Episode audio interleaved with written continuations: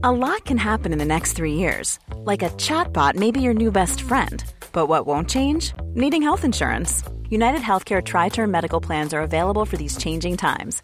Underwritten by Golden Rule Insurance Company, they offer budget friendly, flexible coverage for people who are in between jobs or missed open enrollment. The plans last nearly three years in some states, with access to a nationwide network of doctors and hospitals. So, for whatever tomorrow brings, United Healthcare Tri Term Medical Plans may be for you. Learn more at uh1.com. This is Paige, the co-host of Giggly Squad, and I want to tell you about a company that I've been loving, Olive and June. Olive and June gives you everything that you need for a salon quality manicure in one box. And if you break it down, it really comes out to $2 a manicure, which is absolutely insane. It's also so easy to get salon worthy nails at home with Olive and June. The difference between how your nails used to look when you did them yourself and now with the Mani system is a complete game changer. The best thing about Olive and June too is it's a quick dry. Dries in about one minute, lasts for five days, and full coverage in up to one to two coats. Visit oliveandjune.com slash perfect Mani 20 for 20% off your first system. That's oliveandjune.com slash perfect Mani 20 for 20% off your first system.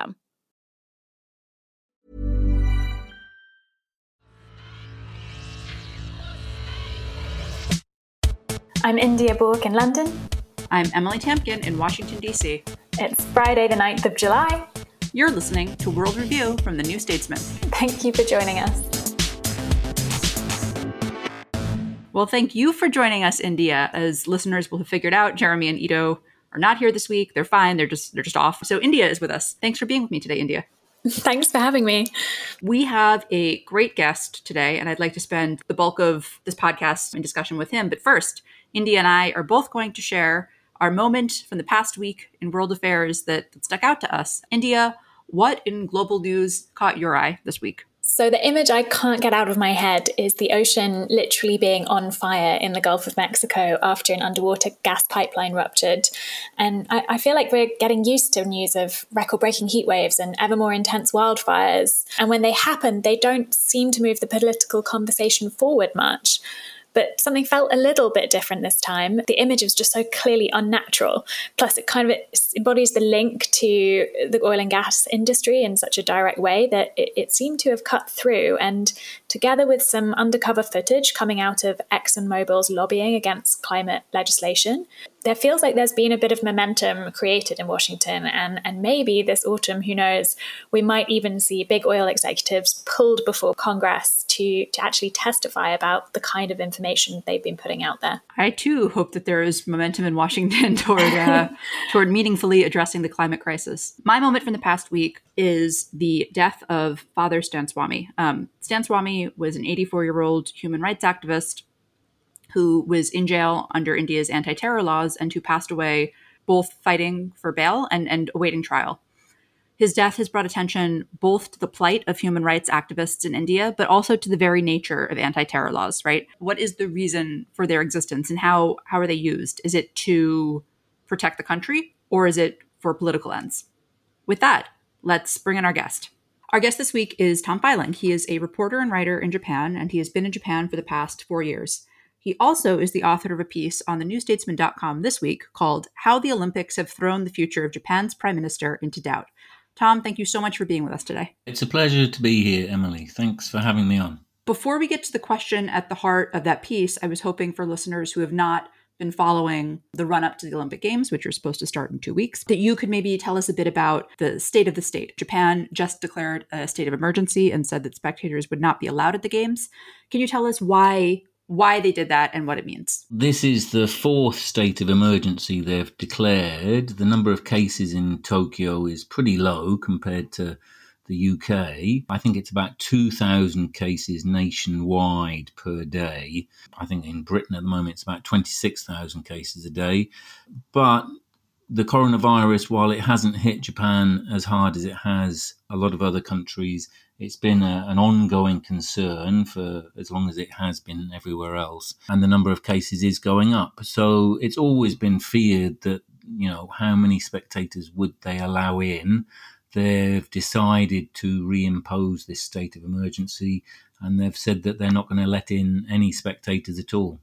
And you had written in the piece broadcasters are hopeful that Tokyo 2020 will prove to be the most profitable Olympics ever, but that calculation is at risk if the lack of spectators results in TV audiences lo- losing interest. So, you know, we we kind of have a sense of what this will mean for for broadcasters and and for people watching the games. What does it mean for Japan? What is Japan invested in these games, mm. and, hmm. and what will it mean if two things? One, what will it mean if the Olympics go ahead without spectators? Right, if we have this kind of dystopian pandemic Olympics, and, and what would it mean to call off the games? Well, I think calling off the games is now not going to happen. It's been mulled for ages, but they've been very bullheaded about this. There's just been so much money on the on the table. There wasn't really any way of delaying it another year, as I understand it. So it means we're going to have a very quiet Olympics. There's not going to be anyone cheering. But from what, as I gather it, that needn't affect an athlete's performance. So it can still be an Olympic Games. On the question of what it means for Japan, I mean, the whole thing has just been buried under the pandemic. But I suppose before the pandemic came along, the idea of hosting the Olympics, Japan, I suppose, after the last 20, over the last 20 years, has been stagnant. The economy's been stagnant. It's been rather overshadowed by the rise of China and constantly threatened or perceived threat from North Korea. So hosting the Olympics was supposed to be just reminding people of Japan's existence, I think, as much as anything else. I know a lot of people in Tokyo are very anti games at the moment. Is that shared, do you think, outside the city? Yes, I think so. I think that the general feeling is shortly after the pandemic started, they closed the borders, and that's allowed them to keep the number of cases relatively low, but this is a country on the edge of the world. And we're kind of back into a familiar scenario of the outside world just appearing as a threat. In this case, a threat of contagion, a, th- a threat of catching this dreaded disease. Instead of Japan opening its arms to the world and this being a boost to tourism, the whole thing is becoming a kind of fear of the outside world kind of story. So it's going back a long way in Japan's history and not what anyone wanted. We've actually published another article this week on Australia, who similarly kind of shut its borders and tried tried to shut itself off to the world. And actually, that may have actually adversely affected kind of how it's been tackling the vaccinations, etc., within the country, and now it's it's experiencing a kind of surge and and is is at risk. And I just wondered more broadly if you could speak about how Japan's been handling the COVID challenge apart from closing its borders. They've allowed some people in during that time, but certainly none of the tourists. And Japan was becoming a real tourism hotspot. That was one of the things that was rescuing the economy. One of the few bright spots was suddenly Japan was affordable, and an awful lot of people were coming on holiday to to Japan and a lot of Chinese tourists as well. All of that has been put on hold since the pandemic started. They they had a severe lockdown, what you know, what looked like a serious lockdown in the spring last year. And then they've had that lasted about a month. They've just announced the fourth state of emergency, but they they're becoming less and less emergency like. Yes, I noticed that. It seems you can still go to restaurants and it, it seems very different from the kind of lockdowns we've been experiencing in the UK, for instance. Yes. Well, on the one hand, everyone's very nervous about coronavirus. On the other hand, they're far less likely than in the UK to actually know anyone who's had it, or let alone died from it. So most people have just donned the face masks and gone about their day to day business, which Tokyo is a crowded city. Compared to the UK, it's striking how crowded the place remains. The trains remain crowded. There hasn't been the shift to working from home to the same extent as there has been elsewhere until they reimposed what is now the fourth state of emergency. The shops were full, everyone was shopping, albeit while wearing face masks. So I think there's a lot of faith put in face masks, perhaps misplaced. And also, the government's identified that to tackle the virus here, the virus is being spread in the evenings when people start drinking in all these cozy drinking dens. You know, Japan is not a country full of huge pubs, let alone beer gardens. It's small drinkeries where you drink with your close friends or friends from work and they people tend to take off their face masks after a few drinks they're with people they work with and and this is how it's spreading. I don't know how seriously people are t- taking that. I've seen a lot of places have stayed open despite the state of emergency. You know, alcohol is still being served discreetly. On the surface, it all looks like everyone's scared of coronavirus and is observing this very strict lockdown. In reality, I think that 2,000 cases a day is not enough to scare people sufficiently for them to to do what they did at the very beginning, which was stay home and not go anywhere. Before we get to the the political component, I, I do want to ask maybe a naive question, which is everybody knew that the Olympics that the games were coming. Everybody knew when the games were. Why did the vaccination rate stay so low for so long? Was it you know, was it that there just weren't vaccines, which seems like the world's folly? Is, is it that there, there, you know, people were vaccine hesitant? Was it the rollout? What what happened there? No clear cut single answer. I've heard various things. That the, there hasn't been a Japanese vaccine. I think Japan has had bad experiences developing vaccines in the past, so there isn't a domestic vaccine. The testing regime before approving vaccines takes a long time. The health authorities are very cautious in authorizing new vaccines and there's a lot of skepticism about possible side effects to the imported vaccines. I think there's a, a, to a certain extent the the government didn't prioritize it. There's, I mean, this is why Suga is uh, getting hammered in the polls. The government didn't handle it well. It was seen as being inept, slow, not getting vaccines in quick enough, approving them fast enough, contradictory lockdown information, and so on. So you just mentioned that Suga, the prime minister, is getting hammered in the polls. Can you tell us a bit about between him coming into office and now how he's been perceived, how he's been doing, and to get to the heart of the, the of your piece, how the Olympics have have thrown him for a loop. Mm. Well, he came to office in September last year after Shinzo Abe had to resign on health grounds. He was popular at first. I think his image management team put out a lot of stories to the press about what a regular kind of guy he was. I think until then, he's been Abe's chief cabinet secretary since 2012. So he's a backroom operator. He's regarded as someone who has can control the bureaucracy, can manage the bureaucracy in Japan. It's famously labyrinthine bureaucracy. As cabinet secretary, he was responsible for handling the press and was pretty monosyllabic and tight lipped. So he's a good backroom operator. I think he had very good relations with Abe. So Abe kind of anointed him as his successor, but he doesn't have a lot of support from the powerful factions in the party. But he got off to a good start. He was popular. You know, they started, everyone found out that he loves pancakes and he does sit ups all the time.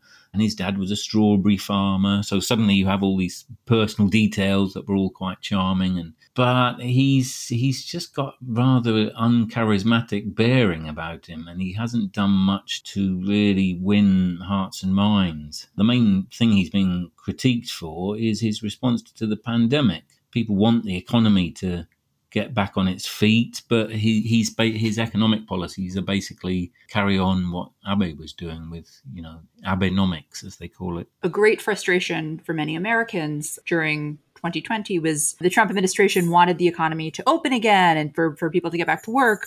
And there was this refusal or this inability or whatever you want to call it to grasp that that could not happen until the pandemic was under control.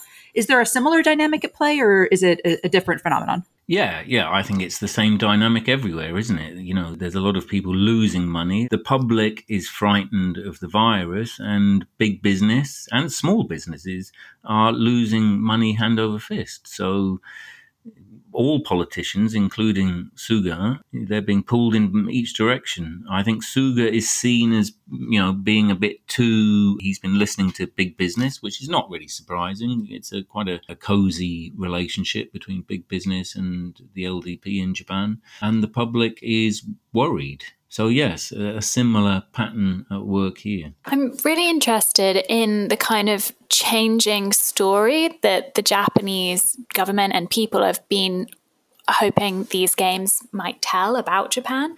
And obviously, so Suga came to power during the pandemic. So maybe his the vision under him of like what story the kind of opening ceremony might tell about Japan and the world is maybe a little different to what it was previously under Abe. And and also I'm kind of interested, I don't know if you know much about the 1964 Olympics in Tokyo, which I think were the first time they were ever held in Asia and obviously relatively soon after the World, World War II and the bombing of Japan. Yeah, I'm just kind of interested in what these games were meant to say mm. and what they might say now like I said earlier, it's it's partly just reminding the world of Japan's existence. I think there's been a lot of emphasis on inclusivity and getting women and minorities more involved and a recognition of women and minorities and sustainability. Yes, I remember some like big architectural that the architecture involved is very green, isn't it? I think. The architecture involved is supposed to be very green, but oh right, okay, yeah, yeah. There, there, there, there, was a scandal when they discovered that, in fact, some of the the, the the national stadium, which a new national stadium, it's got a lot of wood in it, a lot of sort of exposed wood. It looks very nice and very 21st century and relatively modest compared to, you know, the huge bird's nest in Beijing. It was all supposed to be a, to show a love of wood and I suppose, you know, hint at Japan's long relation, you know, its, its craftsmanship in wood. But a lot of it did come from protected rainforests in Borneo. Oh no, really? Yeah. Oh, oh my goodness. Sorry about that. Ghastly. How did they how did how did that happen? but yes, if you think about what the 1964 Olympics you know, that was about Japan being back on the world stage. It was about sort of being under the protective umbrella of the United States. It was Japan had transformed itself and had become i think you know i've looked into this and i think a lot of westerners when they came to japan in 1964 they they put the shinkansen the bullet train into use that year as well. So that was something they could show which you know it must have blown people's minds. It was the, by far and away the most advanced train the world had ever seen. This time round i don't think japan has any sort of wonderful technological advances to boast of uh, on that scale. I'm just so intrigued to see what the opening ceremony does because obviously mm. whatever they wanted it to say before the pandemic you imagine it will need to be revised in light of it. And, and, and it could be a, I mean, who knows? It's like in, obviously it's a different scenario, but in the 2012 Olympics in the UK, people, the general mood was quite down on the idea of the Olympics until the opening ceremony and until they begun. And then the mood did a complete about turn and, and people completely felt really triumphant about it which was lovely to see. Obviously, there wasn't a pandemic and threat to people's lives involved, so this is a, a very different context. But I, I'm just intrigued to see whether the Olympics can overcome the threats and, and still be a kind of symbol of, of togetherness in a in a tricky time. Yeah, that was. I think the idea was when they postponed it for a year was that by this time we the world would have overcome the the virus and it would be a celebration of you know triumph in the face of adversity, which is a very Japanese theme. You know, uh, you know, keep struggling on and you'll get there in the end. But it's a little bit too early, isn't it? In fact, it's much too early to be celebrating the end of it. And in Japan's case, it's it's it's too soon even to be celebrating, you know, a mass vaccination campaign. But I think, you know, when you mentioned London 2012, I don't know about Olympics before that, but certainly with London 2012, even people who weren't particularly interested in athletics or the other sports, it became a kind of showcase. And a lot of people and the press got excited about this is how we can present a public face to the world and it becomes a huge marketing exercise for the country. I don't know if Japan has invested a lot of time and energy in the opening ceremony. I mean, there won't be anyone actually watching it in the national stadium. Uh, you know, given the circumstances, I don't know what they can how triumphant or celebratory they can be. But as I mentioned earlier, tourism has become a big part of the Japanese economy. A lot of people would love to come to Japan on holiday. Uh, the Olympics would have been a, a very good way of, of showing people, and it would have just worked as a tourism exercise. You know, you'd have had a lot of programs on TV about different aspects of Japan, and people would be saying, "Oh, let's go there next year." You know, it, it would have been very good for Japanese tourism. Those TV programs aren't going to go out, and there won't be the same the same vibe at all, inviting people in. We'll see how it's remembered. Yeah, it'll be interesting to see. And, and the story and and the story that it tells right about the country about the people and about about the olympics when you said the Olympics were first held in an Asian country in 1964, which is true, but there, there's the forgotten, the Phantom Olympics of 1940. Tokyo was supposed to host the Olympics in 1940. It's very interesting to look into it because then, too, they were hoping to boost tourism and to present a positive face of Japan to the outside world. They had quite similar aims but of course, it was also for domestic consumption in showing a lot of brave sporting heroes because Japan was at war in Manchuria at the time. And it was that war, they simply couldn't spare the resources to build a national stadium. So they pulled out three years, I think it was, before 1940 wherever you are in the world. If you're interested in global affairs, you can subscribe to The New Statesman on digital, in print, or both from as little as £1 a week at newstatesman.com slash subscribe. That's just $2 a week in America.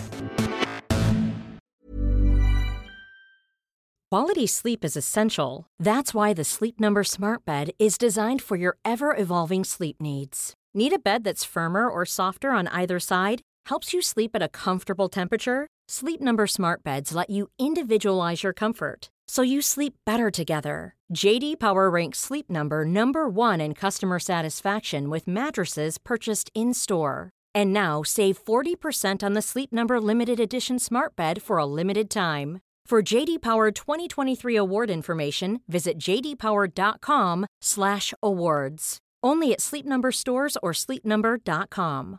This is Paige, the co-host of Giggly Squad, and I want to tell you about a company that I've been loving, Olive and June. Olive and June gives you everything that you need for a salon quality manicure in one box. And if you break it down, it really comes out to $2 a manicure, which is absolutely insane. It's also so easy to get salon worthy nails at home with Olive and June. The difference between how your nails used to look when you did them yourself and now with the Mani system is a complete game changer. The best thing about Olive and June too is it's a quick dry. Dries in about one minute, lasts for five days, and full coverage in up to one to two coats. Visit oliveandjune.com slash perfectmani20 for 20% off your first system. That's oliveandjune.com slash perfectmani20 for 20% off your first system system.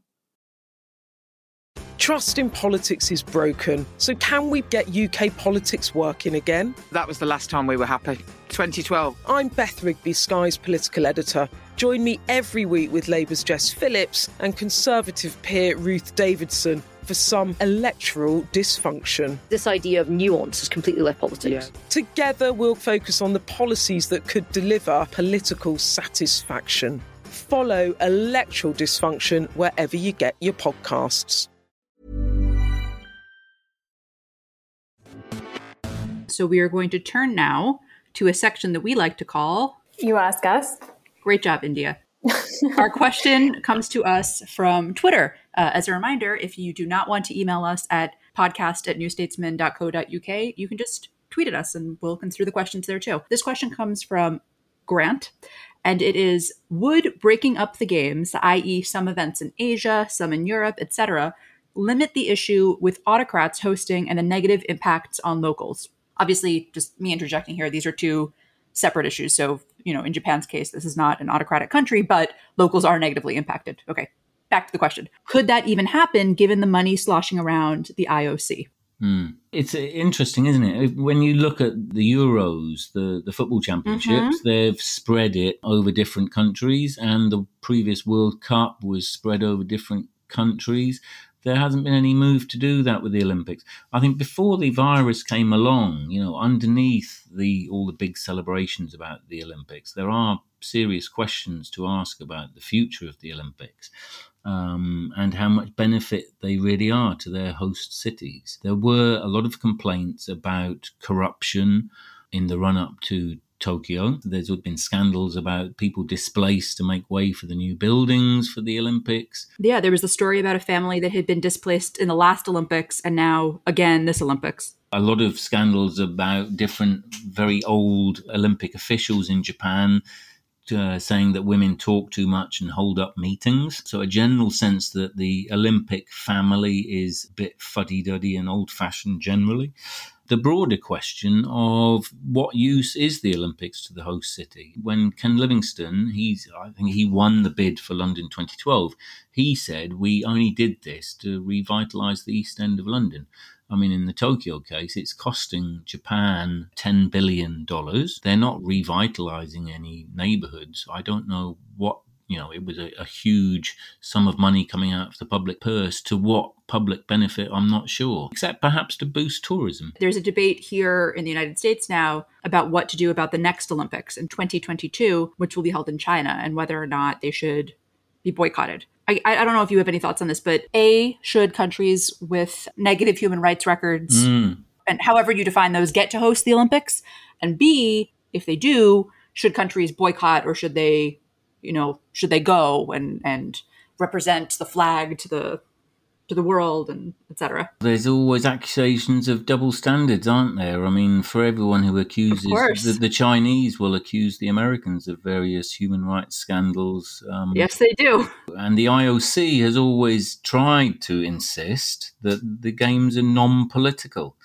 I don't know the ins and outs well enough to know how people justified the boycotting of previous Olympics if sport is supposed to be apolitical. But I think if you're going to start boycotting Olympics on human rights grounds, you know, you can see this with, with sanctions regimes around the world, that the list of people you can sanction is very long, and who ultimately gets sanctioned rather depends on who has the most economic clout. In this case, you know, the White House. Thank you to all of you who sent in your questions. Again, you can email them to us at podcast at newstatesman.co.uk or just tweet us and we will consider them for incorporation. With that, we turn to our very last segment in which we all say what we will be looking to in the week ahead. Tom, as you are our guest, we will start with you. I'm very interested to know who killed the uh, president of Haiti. He was assassinated a few days ago. No one seen, it doesn't seem at all clear who was behind the killing. But it's thrown a country that's you know been very unstable, a, a byword for political instability, chaos, and poverty, into even more of the same by the looks. Okay, so Tom took mine, but so I will adapt what I was going to say, which is that yes, President Moise was assassinated this week. Various people have been arrested on suspicion of being involved in the assassination. What I will be watching is how the rest of the Western Hemisphere, and in particular the United States, responds or doesn't. I think it's very easy for Americans to say, oh, you know, Haiti, there's so much poverty, there's so much violence, there's so much destruction, but all of that is deeply, deeply entangled with US history, right? And with our own historic fear of this country that established itself by liberating itself from enslavement and by the invasion of Haiti, with, bending Haiti to Haiti's economy to serve our own capitalistic interests, with decimating Haiti's agricultural sector, et cetera, et cetera. So, and I'm not saying that you know the U.S. should get involved and, and find out who did this. What I am saying is that I think that that the United States should be careful and considered in how it responds, and also, you know, perhaps take some time to reflect on our own history and indeed present uh, geopolitically speaking. And India, what will you be looking ahead to? I'm waiting for next Friday, which is the opening of UNESCO's World Heritage Committee session. And that's where they review how World Heritage sites are getting on.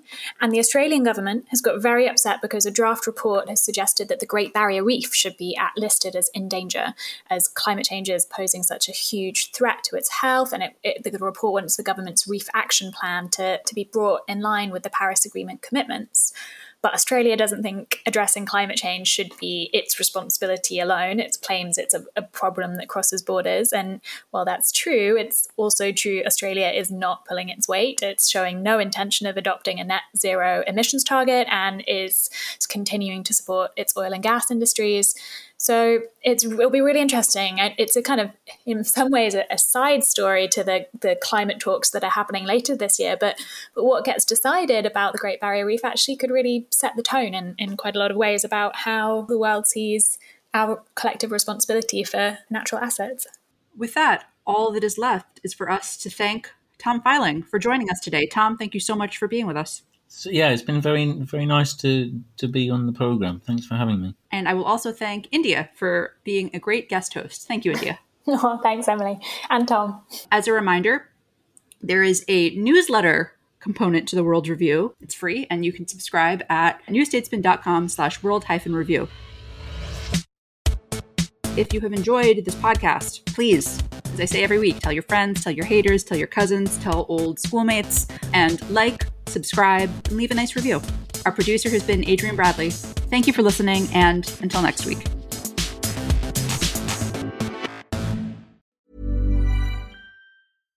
Trust in politics is broken, so can we get UK politics working again? That was the last time we were happy.